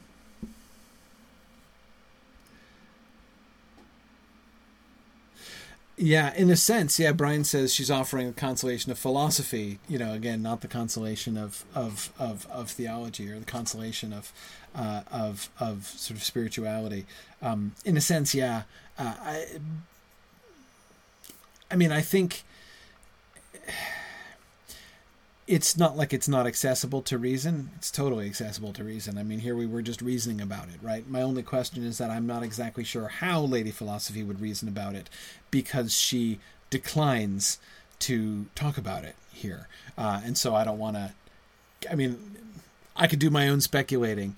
Uh, of course, I'm usually not shy to do that. Um, but it would just become my own speculation rather than trying to kind of capture what Lady Philosophy is getting at here. Um, yeah. Ah, interesting, Jenny. Jenny uh, uh, says it reminds her of the uh, talking animals that ceased to be talking animals uh, in the last battle uh, in the Chronicles of Narnia. Uh, yeah, yeah, yeah. It's like that. Um, I think that's a really good. Uh, that's a really good parallel. Um, yeah, yeah. Um, Okay. Um, let's see. Oh, a, a, a quick uh, somebody who I think was new uh, here in the Twitch chat. Um, everybody's trying to achieve happiness. Well, this is again, this has been a, a, basis of her argument for a long time. No, there isn't a middle ground, because um, it's not about being content with how things are. Um, the fact that you have desires of any kind, right? Um, if your contentment itself implies a desire, contentment implies a satisfied desire, right? Um, but uh, uh, anyway, yeah, no, there's there's no there's no middle ground. Everybody uh, is seeking uh, happiness. Everybody is seeking fulfillment. There are many who feel fulfilled, right? Um, the, like there are uh, like many wicked people, for instance, who uh, through their wicked deeds get rich and powerful uh, and die that way. Lady Philosophy is not. See, this is uh, this is one argument. Um, this is one argument that some people make, right? That some medieval thinkers made about this. They'd say, like, well, it doesn't really work out long term, right? Like uh, sooner or later, sooner or later, every evil person like will realize it, right? And like repent and you know regret it. Maybe they don't repent, or but you know, but it's not going to work out long term. Lady Philosophy doesn't go there, right? She's like, oh yeah, there are definitely people who achieve worldly success, think they've arrived, and they die happy, right? Temporarily happy. They die content, thinking that they've arrived and that they've won right? And those people are the saddest people of all, right? That is, we should pity the wicked, Lady Philosophy says, right? And the more deluded they are, the more pitiable they are. Let's keep going. Those high and mighty kings you see sitting on high in glory. This is from the poem at the end of uh, section two there. Those high and mighty kings you see sitting on high in glory, dressed in purple, surrounded by armed guards, can breathe cruel fury, threaten with fierce words. But if you strip off the coverings of vain honor from those proud men, you will see underneath the tight chains they wear.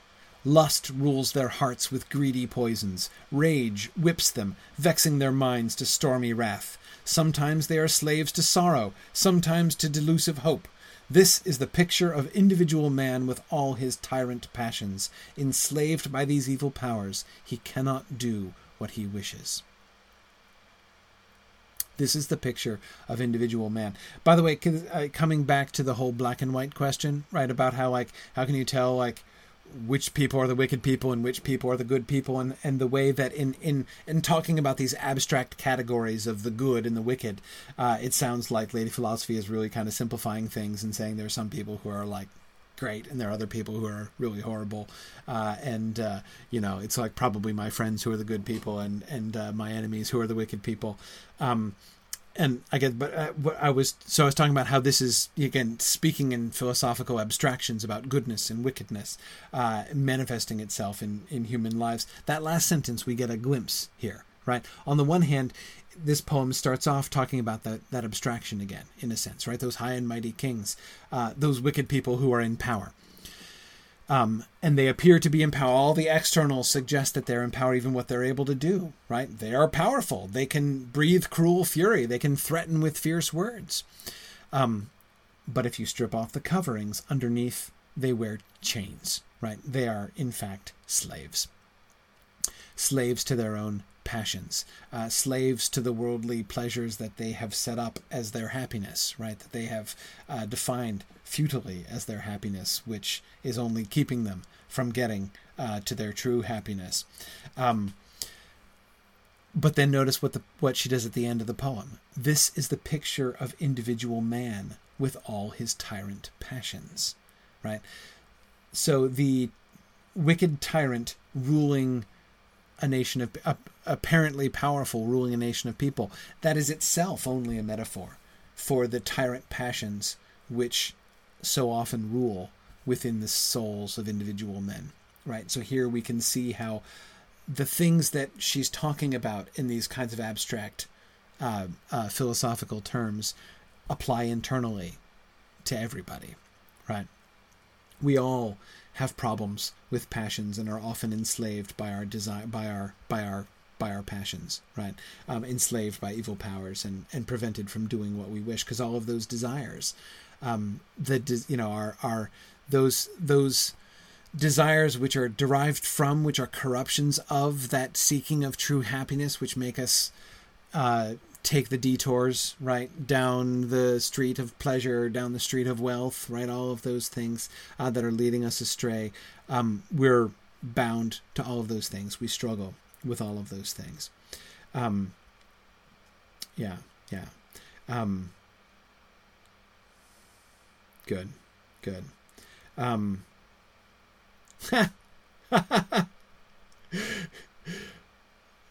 Three people at once were all reminded of uh, Jacob Marley uh, and his chains. Uh, David, Jenny, and Patricia, all three of you at the same in the same timestamp, all made the same uh, reference to the Christmas Carol. That's really cool, actually. Uh, yeah, yeah, um, um, yeah. Yeah, that's cool. That's cool. Um, and uh, certainly, uh, it's interesting to look at the Christmas Carol from a Boethian perspective, right? Uh, you can see uh, some of these principles uh, still at work there.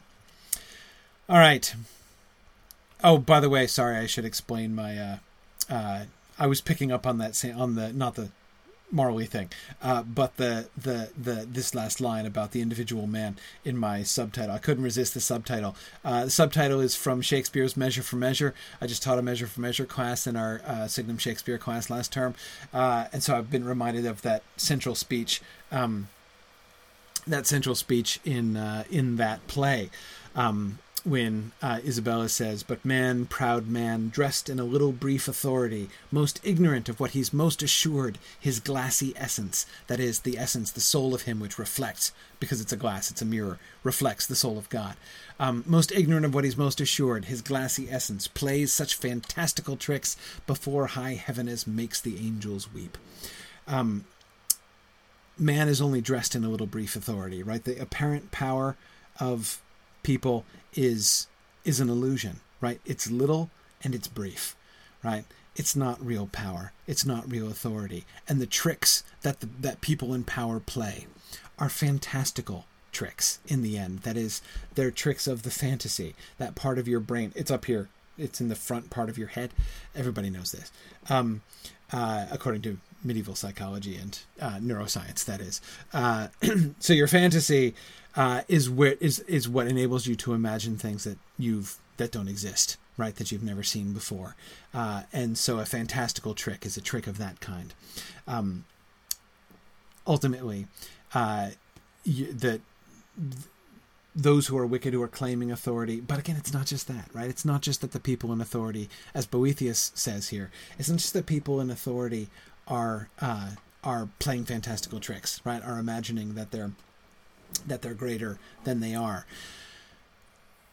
We who see them that way are also being fantastical, right? We're we're we're we're not seeing reality. We're not seeing what really is. Um, yeah, yeah. Tony says that uh, Dickens uses the same phrase, brief authority, in the Christmas Carol. See, look at that. It's all in Dickens, right? It's all in Dickens. What do they teach them in these schools these days? All right. Do you see now, Lady Philosophy says, the mire in which vice wallows, and the light in which probity shines? This shows clearly that the good are always rewarded, and the wicked always punished. Remember, this was another of the elements of the problem of evil that Boethius was saying. Why does wickedness pay? Right? Why are why why are the good not rewarded? And Lady Philosophy's answer, right? The good are always rewarded. Wickedness never pays. Ever, ever, ever. There's not one single example of things working out well for a wicked person, right? You might think you know of some, but you don't, right? The aim or goal of an action may justly be said to be the reward of that action. As in a race, the prize a man competes for is said to be the reward. We have demonstrated that happiness is the good for which all things are done. Absolute good, therefore, is set up as a kind of common prize for all human activity. Now, this prize is always achieved by good men, and further, no one who lacks the good may rightly be called a good man. Therefore, men of moral probity always achieve their reward. No matter how the wicked rave, the wise man never loses his prize, nor does it ever diminish. Good is always rewarded. It doesn't matter if they get money or power or pleasure or comfort. Again, that's those are the those are the blind alleys, right? That's not the reward. The reward is happiness, absolute good. And they get that, and it can't be taken away from them. By definition, remember we did that in chapter in book two and three, right? Um the good good people always achieve their reward. And bad people they have their reward, right? Um, they strive for money. If they achieve it, they have their reward, right? And yes, I am deliberately echoing Jesus there. I'm deliberately echoing gospel language here because I can't possibly not think of that here uh, in this passage. Um, yeah, exactly. They um, they they they get what they strive for, but it's not what they really want. They've deceived themselves, right? The wicked are always punished, the good are always rewarded. The wickedness of others does not deprive virtuous men of their glory. That's not possible. No wicked person has the power to take away ultimate happiness from good people. Again, remember back to Boethius in Book One, right? Oh, the wicked people have taken everything away from me. And Lady Philosophy is like, no, they haven't, right? What have they taken away? They've taken away. Remember Fortune? Like, no, they didn't take away your stuff. They took away my stuff. Well, what's his stuff? Right? The only thing that is really his is true happiness, is, goodness, right? And true happiness. And the wicked people can't take that away from him. By doing injustices to him, by taking away all of his stuff, by stripping him of his power, by by demeaning his fame, all of the things that they've done to him, ultimately, you know, beating him to death or strangling him, um, are they going to be taking away his reward? No. How can they? How could they? Right? That has that doesn't enter into it. It has nothing to do with it, with the achievement of the real desire. Um, and what a reward it is, the greatest and best of all. For recall the corollary I showed you before and make this inference. Since the good is happiness, all good men are made happy by the fact that they are good. And we have already shown that those who are happy are gods. Therefore, the reward of good men, which time cannot lessen, nor power diminish, nor the wickedness of any man tarnish, is to become gods. Again, as she argued back in Book 3, right? So, in, if God is good and and and all powerful. How is it that good people are, you know, get the shaft? Answer: They never get the shaft. It's impossible, right? Um and those evil people who thrive, right? Since this is so, the wise men can be certain of the punishment of the wicked. No wicked person ever gets away with it. Ever, ever, ever.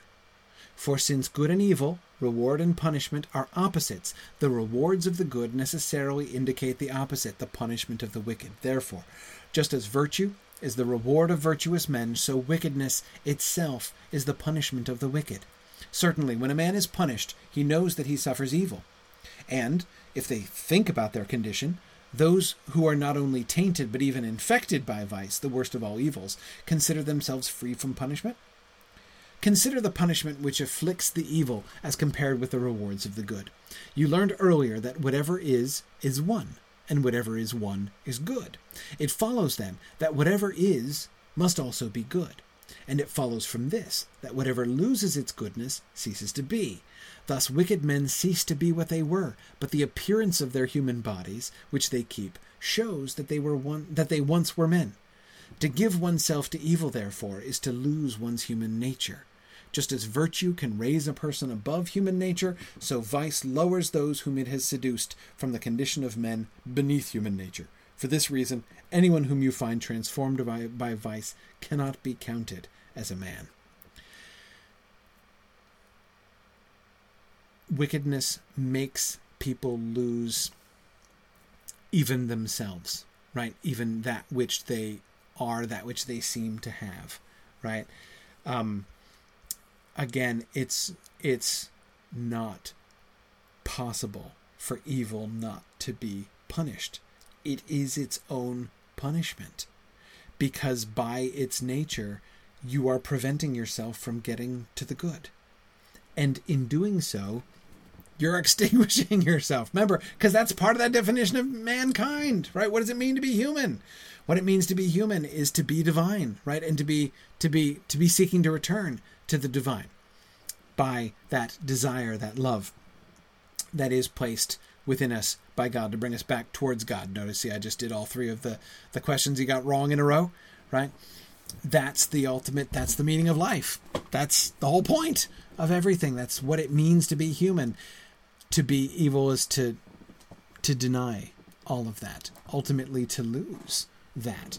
Uh, it's banishment, but it's self banishment. Um, yeah, yeah. Um, yeah. Um,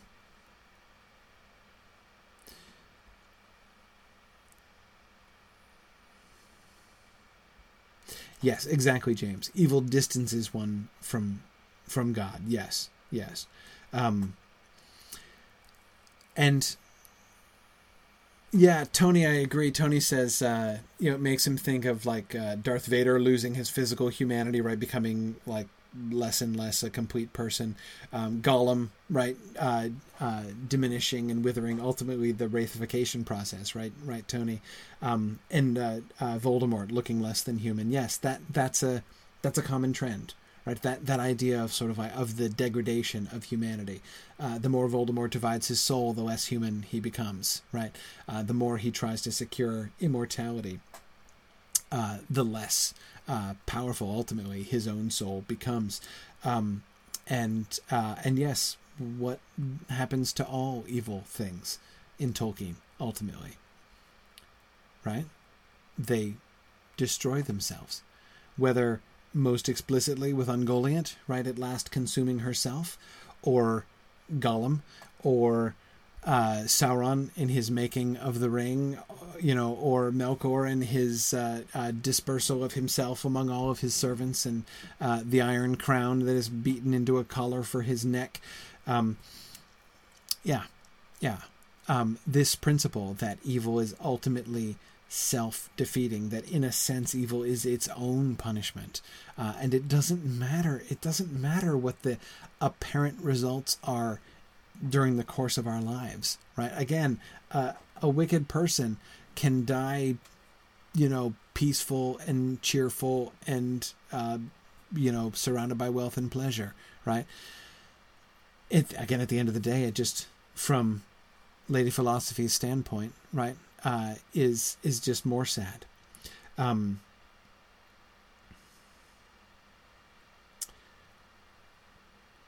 yeah. Um,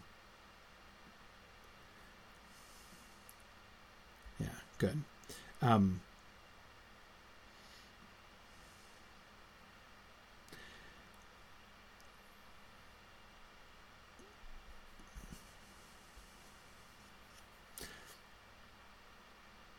sorry, I'm thinking about Brianna's thinking about distancing from God and the void uh, as Tolkien depicted the void. I don't want to get sidetracked on that, Brianna. I don't think that's actually uh, when Tolkien talks about the void in the Ainulindalë. Um, I don't think we're talking about sort of distance from God. Um, the void in uh, uh, in the Ainulindalë is more like the blank canvas upon which creation is going to be painted, right? Um, not necessarily an absence from God. I don't see that as a sort of a, an, uh, a, a, a sort of an ontological progression there. Um, anyway, okay. Talking about similar thing in poetic form. This is the Circe poem, talking about Odysseus, uh, and of course the sorceress Circe, who gave the potion to uh, all of Odysseus's men and turned them into pigs. Nevertheless, his sailors greedily drank the evil cups. They were changed into swine, and turned from food to husks and acorns. No part of them remained unchanged. They lost both voice and body. Only the mind remained, to mourn the monstrous change they had suffered. So, the conversion of of Odysseus's men into pigs is taken as a kind of metaphor, right? of uh, what happens to evil people. But see how weak was the power of the goddess and her impotent herbs. She had power over the bodies of men, but could not change their hearts. The strength of man is within, hidden in the remote tower of the heart. Poisons which can make him forget himself are more potent and deadly than Circe's, because they corrupt the inner man. They do not harm the body, but they horribly wound the mind. I love what he does here, right? First of all, notice on the one hand, he says, the this image, right, this poetic image of the men being transformed into swine is like a metaphor for what happens to evil people. But wait, it's also an illustration of how wicked people can't really affect people, right? So the hearts of the of Odysseus's men weren't changed. Right? They were turned into pigs, but there so if there were presumably there were good men among Odysseus's men, right? And they would not be deprived of their reward. Circe could turn them into pigs, but she couldn't keep them away from ultimate happiness, right? Um, so if there were good and virtuous men among Odysseus's men, they would have uh, they would have achieved their reward, and she could have turned them to pigs all they wanted, all she wanted, and it wouldn't have done any good, right? So it's both a metaphor for what she says happens to evil people naturally, and it's also an illustration of the pow- ultimate powerlessness of evil people. Um, poisons which, and then then she takes and uses the metaphor in a different way right? The strength of man is within, hidden in the remote tower of the heart. Poisons which can make him forget himself are more potent and deadly than Circe's because they corrupt the inner man. So again, back to that original metaphor, right? Um, the the the the passions, the vices, all of those temptations and uh, and ignorance and, and and and and mistakes and wickedness that end up sending people down those um, those wrong paths, right? Into things that they think are happiness, towards goals that they think are happiness, but are not really. These things are poisons, and they ultimately make him forget himself even worse than Circe's poison did, because they corrupt the inner man. Um, ultimately, what happens to evil people, he says, or she says here at the end of her poem, is the reverse of what Circe did. Right? Circe changed the body, but couldn't change the heart evil changes the heart, even though it doesn't change the body. Wicked people still look like people, right? But ultimately, they're not. They've turned away. Um, yeah, yeah. Um, yeah, Pinocchio being turned into a donkey is totally a Circean thing. Yeah, absolutely. Uh, Oh yeah, Evan. No, Boethius knew all the Greek stuff. He Boethius read Homer. Um, Boethius is right at the right at the um, the point of time when, but but before before we lost Greek uh, in Western Europe. Um, so he he had read Plato and Aristotle and Homer and everybody in Greek. Uh, in fact, he did many many translations from Greek into Latin. Uh, but um, um, yeah, yeah. So he would have actually known Homer. Okay. When she had finished, I said, I see that you are right in saying that, although the vicious although vicious men keep the appearances of their human bodies, they are nevertheless changed into beasts as far as the character of their souls is concerned. Still, I wish that these cruel and wicked minds were not permitted to ruin good men. Notice Boethius is uh, is still kind of focused on he's still not getting it, right? Um, uh, he's he's still looking at worldly things. permitted to ruin good men, right? And she's like, I, they are not permitted to do that, right? That doesn't happen, right? Um, as I shall show you at the proper time. If, however, the power which they are thought to have were taken from them, their punishment would be greatly diminished. Again, it's like when you look at things from the perspective of the top heaven, right? When you fly up with the wings of philosophy, you think it's it's like opposite world, right? Nothing works the same way that we assume that it works from our temporal perspective, right? We think that it's just, I mean Boethius was just saying, right? And it's kind of awful that they're allowed to wield as much power as they do over good men, right? Wicked people, I mean, right? Um, and she's like, if that power were taken away from them, their punishment would be less. Uh, wait, so they'd be punished less? No, no, no. They would receive less punishment because the power that they have is their punishment. Four, though this may seem incredible to some, the wicked are necessarily more unhappy when they have their way than they would be if they could not do what they wanted to do. So an evil person who is thwarted is benefited, right? If they are restrained, from pursuing their evil course, they're better off. The worst thing that could happen to an evil person is that they're given their head, that they're enabled to do, to pursue the path that they want to pursue. That's the real, that's the worst thing. That's the greatest punishment. Uh, why do evil people win, right? Big picture, they don't, right? Because winning is defined as achieving the goal and they don't achieve their goal. But even within the context of worldly things, why do wicked people win? Because that's their punishment. Right? Worldly victory. It's not just that it doesn't matter, because it does matter. It does matter because it is their punishment.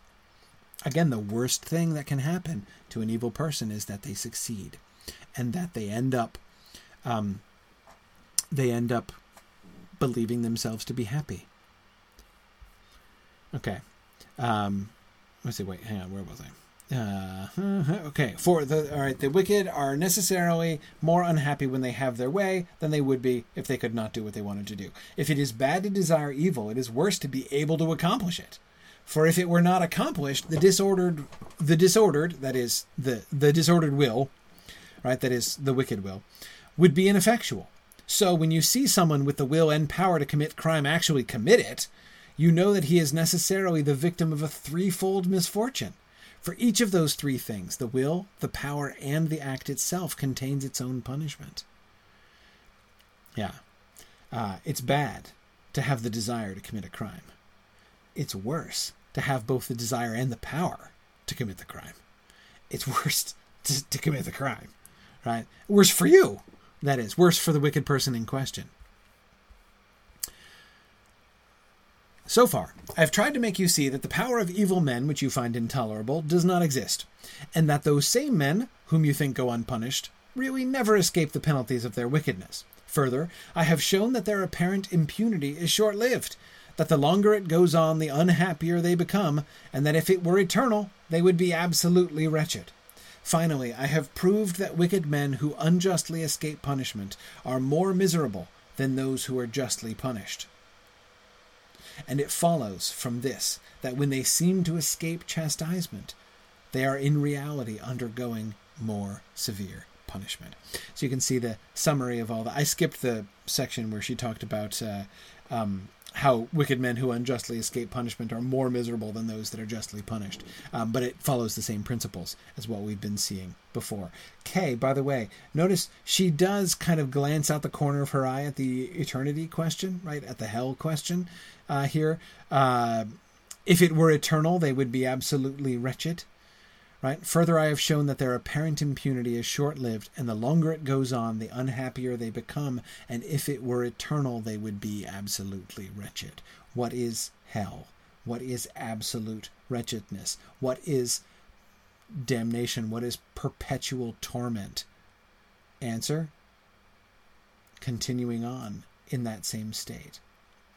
Um, a wicked person who is satisfied with their wickedness and thinks that they've won and goes on into eternity believing that they've won while eternally being deprived, you know, failing to achieve the goal and desire of their soul, that's that's bad, right? That's that's that's hell. And again, if you've read The Great Divorce, it's a lot like C.S. Lewis's hell, uh, or rather, C.S. Lewis is clearly thinking of Boethius uh, uh, in this. Um, yeah, yeah. Um,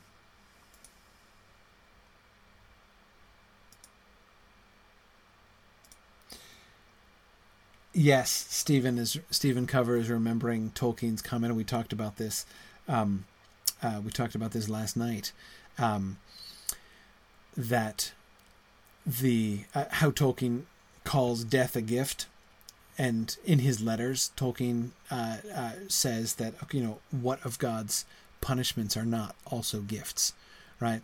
Um, yes, that that equation between gift and punishment, uh, or punishment and gift, right? That whenever God punishes uh, or sends a punishment, it is also a gift, right? Um, yes, I do think that, that we can see some uh, some Boethius underlying that that concept there. Um, yeah, and Tony, I agree. I think that you can say you can look at the ring wraiths as an illustration of exactly the kind of thing that Lady Philosophy is describing here, right? Um, their desires, right? Their wicked desires, what they were willing to do in order to achieve the desire. You know, they desired immortality, uh, and they were willing to to to uh, uh, to do terrible things, right? And to serve Sauron in order to get it, right? And they, on the one hand, they have their reward, right? They achieved it, and yet they haven't achieved it, right? They have uh, um, their the achievement of their desire is its own punishment. Uh, yeah, absolutely. Um, yeah, good. Um, Boethius, the Boethius character, does raise the objection that I know a lot of modern people have to Lady Philosophy's argument, right? To her her answer, why do bad things happen to good people? They don't, right? Uh, and he's like, okay, when I consider your argument, I find that nothing could be more true. But if we consider the ordinary judgment of men, who who is likely to fi- uh, who is likely to find these ideas credible, or who will even listen to them? So he's like, okay, this is great. I'm totally convinced, but how could I tell anybody else about this, right? If I go around saying, hey, bad things don't happen to good people, evil people are totally powerless, and uh, good people are never deprived of their reward, everyone's just going to say I'm an idiot, right? Because they can all see that it's obviously not true, right? That is true, Lady Philosophy answered, because men cannot raise eyes accustomed to darkness to the light of clear truth. They are like those birds who can see at night but are blind in the daylight. For as long as they fix their attention on their own feelings, rather than on the true nature of things, they think that the license of passion and immunity from punishment bring happiness. Right? That's a that's a really fun definition of the normal, uh, like the normal definition of happiness. Right? Uh, you know, what does it mean to succeed? What does it mean to get ahead in life? Right? What does it mean to win at life? License of passion and immunity from punishment. Right? to have whatever I want and get away with it, right? That's basically how we all define success, right? Um, uh, but think of the sanctions of eternal law. If you conform your spirit to better things, you have no need of human approval and reward. You have placed yourself among the more excellent. But if you turn to what is cheap and low, Do not expect someone else to punish you. You will have lowered yourself into a con- you have lowered yourself into a condition of squalor, right? I mean, in the end, her answer to the question to the counterintuitiveness factor, right? Uh, you know, when Boethius is like, of "The problem, you know, how can we say this to anybody? No one's going to listen, right?" Um, and her answer ultimately is, not everyone is going to get it, right? People aren't going to see this, right? Why not? Because people are, if they're invested in a false definition of happiness, if people really believe that they that happiness equals license of passion and immunity from punishment, right? Um, then they're not going to buy it. They're going to think that wicked people win.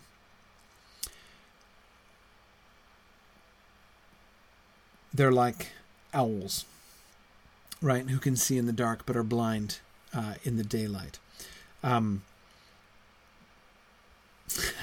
James says, like, uh, like Gollum, whose eyes were turned downward and who shook his fist at the yellow face. Yes, exactly. I had almost forgotten the sun. Um, yeah, yeah, exactly. Um, yes, Karita, there is indeed a New Testament verse uh, in John 1 that talks about light coming into the world, but men love darkness instead of light because their deeds were evil. Yes, yes, you'll notice that uh, Boethius isn't quoting that, right? But, uh, but yeah, it does kind of sound like it, doesn't it? You're right, Karita, exactly, John. That's in John 1. Absolutely. Um, yep, yep, that's exactly it. So look at our conclusion. From this, then, and for other reasons based on the principle that wickedness by its very nature makes men miserable, we see that an injury done to another causes unhappiness in the doer rather than the recipient. And if the wicked themselves could somehow see the virtue they had abandoned, and could be convinced that they could free themselves from the strain of vice and acquire virtue by undergoing punishment, they would ignore the pain, dismiss their lawyers, and give themselves up entirely to their accusers and judges. Right? In this way, wise men could abolish hatred, for no one but a fool would hate good men, and hating evil men would make no sense. Viciousness is a kind of disease of the soul, like illness in the body. And if sickness of the body is not something we hate, but rather regard with sympathy, we have much more reason to pity those whose minds are afflicted with wickedness, a thing worse than any sickness. Uh, Nick, earlier on, you raised a really important point about how this idea, the, the ideas that Lady Philosophy was saying about how wicked people cease to be people, really. Um, Nick, you were voicing about how, how easy that would be to abuse right? You know, like to, to, to, to justify the slaying of the infidels because they're not really people, right? Um, agreed, absolutely. And of course, that kind of abuse has often happened. But notice this is Lady Philosophy's answer to it, right? Uh, hatred is right out. Um, you don't despise the wicked, you pity the wicked, right? Um, it's like a disease. And again, here's where this is the difference between the sort of from a height philosophical terms, absolutes, right, of goodness and wickedness, to again that examination of the human soul, the real, like concrete, you know, shades of gray human soul that everybody has, right? Um, wicked people are people whose minds are afflicted with wickedness, right? They're people, right? They have the same desire for happiness, they have the same divine soul, but they have wickedness like a disease, right? It's worse than a sickness. And we should regard them with sympathy. Um, because ultimately, that sickness is a terminal sickness. They're not going to get better from it, right? If they don't turn back.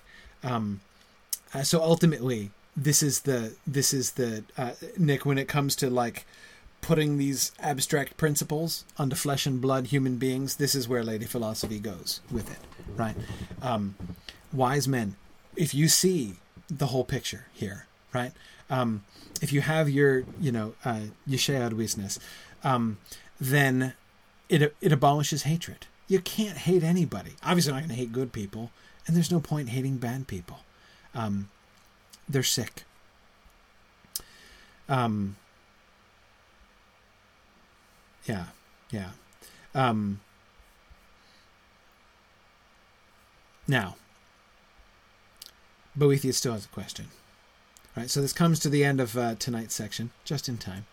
Uh, but let's look at the setup for next time. Then I said, so Boethius asks, I understand that happiness and misery come to good and wicked men according to their merits. Still, I find that there is a mixture of some good and some evil in every man's fortune, as that term is properly understood. Surely, no wise man wants to live in exile, poverty, and ignominy. He would rather live prosperously in his own country and enjoy riches, honors, and the exercise of power. The operation of wisdom is manifested more effectively and recognized more clearly when the happiness of those who govern is shared by the people. And this is especially true when imprisonment and other consequences of legal punishment are imposed on the criminals for whom they were intended. That is like it's things are kind of better when like the system is just and justice is applied, right? Therefore, I am amazed and shocked to find this ideal turned upside down, so that punishments designed for the wicked are imposed on good men, and the rewards of virtue are seized by the wicked. I wish you would tell me how such unjust confusion can possibly be explained, for I would be less surprised if I could believe that all things happened as a result of accidental chance. But my belief in God and his governing power increases my amazement since he often gives joy to the good and bitterness to the wicked, but on the other hand reserves this dispensation uh, on the other hand reverses this dispensation, how can all this be distinguished from accidental chance unless we understand the causes of the cause of it? Note two things. First of all, Boethius has not let go of the worldly things completely. Right? He still thinks it matters. He still insists that it matters. Right? Okay, okay, yeah, I, I get the fact, he says, right? I get the fact that all that ultimately matters is like the true happiness, right? And that, you know, good people can't have their reward taken from them. Okay, agreed. But still, they kind of get a raw deal, right? I mean, bad things, even if not the biggest bad thing, you know, still do happen to good people. And good things even though even though not like the good thing still happen to bad people right okay granted that that's not what really matters ultimately fine but still in the short term it's still better to have good things than bad things in the world right in other words what he's doing is going back to book 2 in a sense and all those things that were said about fortune and fortune is like hey i'm in charge of stuff and i do things arbitrarily right I take stuff away and I mix it up and it's all it doesn't make any difference. And he's like, okay, why does that happen? Why does that happen? In a sense, Lady Philosophy's answer, why do bad things happen to good people? They don't, right? Her answer has puzzled him a little bit more. He's like, okay, I grant that. Big picture, I grant that. But that makes the world, in one way, it makes the world make sense even less. Given that good people cannot be deprived of their reward, and bad people can't ever gain. They are powerless to get the good. Why does that not ma- why is that so opposite to what we actually see? Why should that, that be? Why should it not match up? If the world is ordained by God and organized, you know, by uh, by the good, powerful God, why does that happen? Shouldn't it match? Shouldn't it fit? Shouldn't it not sound like opposite world? Right? When you're looking at it from the highest heavens, why does it look like opposite world? Why should fortune happen? Why? So he's still not fully satisfied, right? He still needs more. And, and, and notice what he wants. He says, I'd, in a sense, I'd be okay if I could believe that it was, uh, it was just like you know stuff happens right it was just it's just it's it's, it's kind of random right things get mixed around right the wheel of fortune turns live with it and he's like i can't live with that because i don't believe in the randomness of stuff if god's in control why does he organize things this way why is it arbitrary why does unjust injustice occur um Tune in next time when philosophy begins to answer that question and we begin to go into the. So, my hope, my hope is to do the rest of book four and book five and two more classes. We'll see if we can get there. Um, start here. So we're, we're going to start in, in prose six. Uh, so the last two sections, prose six, the last two prose sections and last two poems of book four. And then we're going to do probably not going to get much past the first prose section of book five. Do start book five, um, but it's it's really going to be like uh, sections one and two at most of book five that we're going to get through next time, and then I'll I'll try to do uh, in one more class the end uh, the rest of book five. So that's the plan. Okay, so ideally, please do read uh, all of book five for next time. Then we'll be ready for whatever happens. But definitely get through the first two prose sections and poems uh, of book five, and that's what we'll do next week. All right.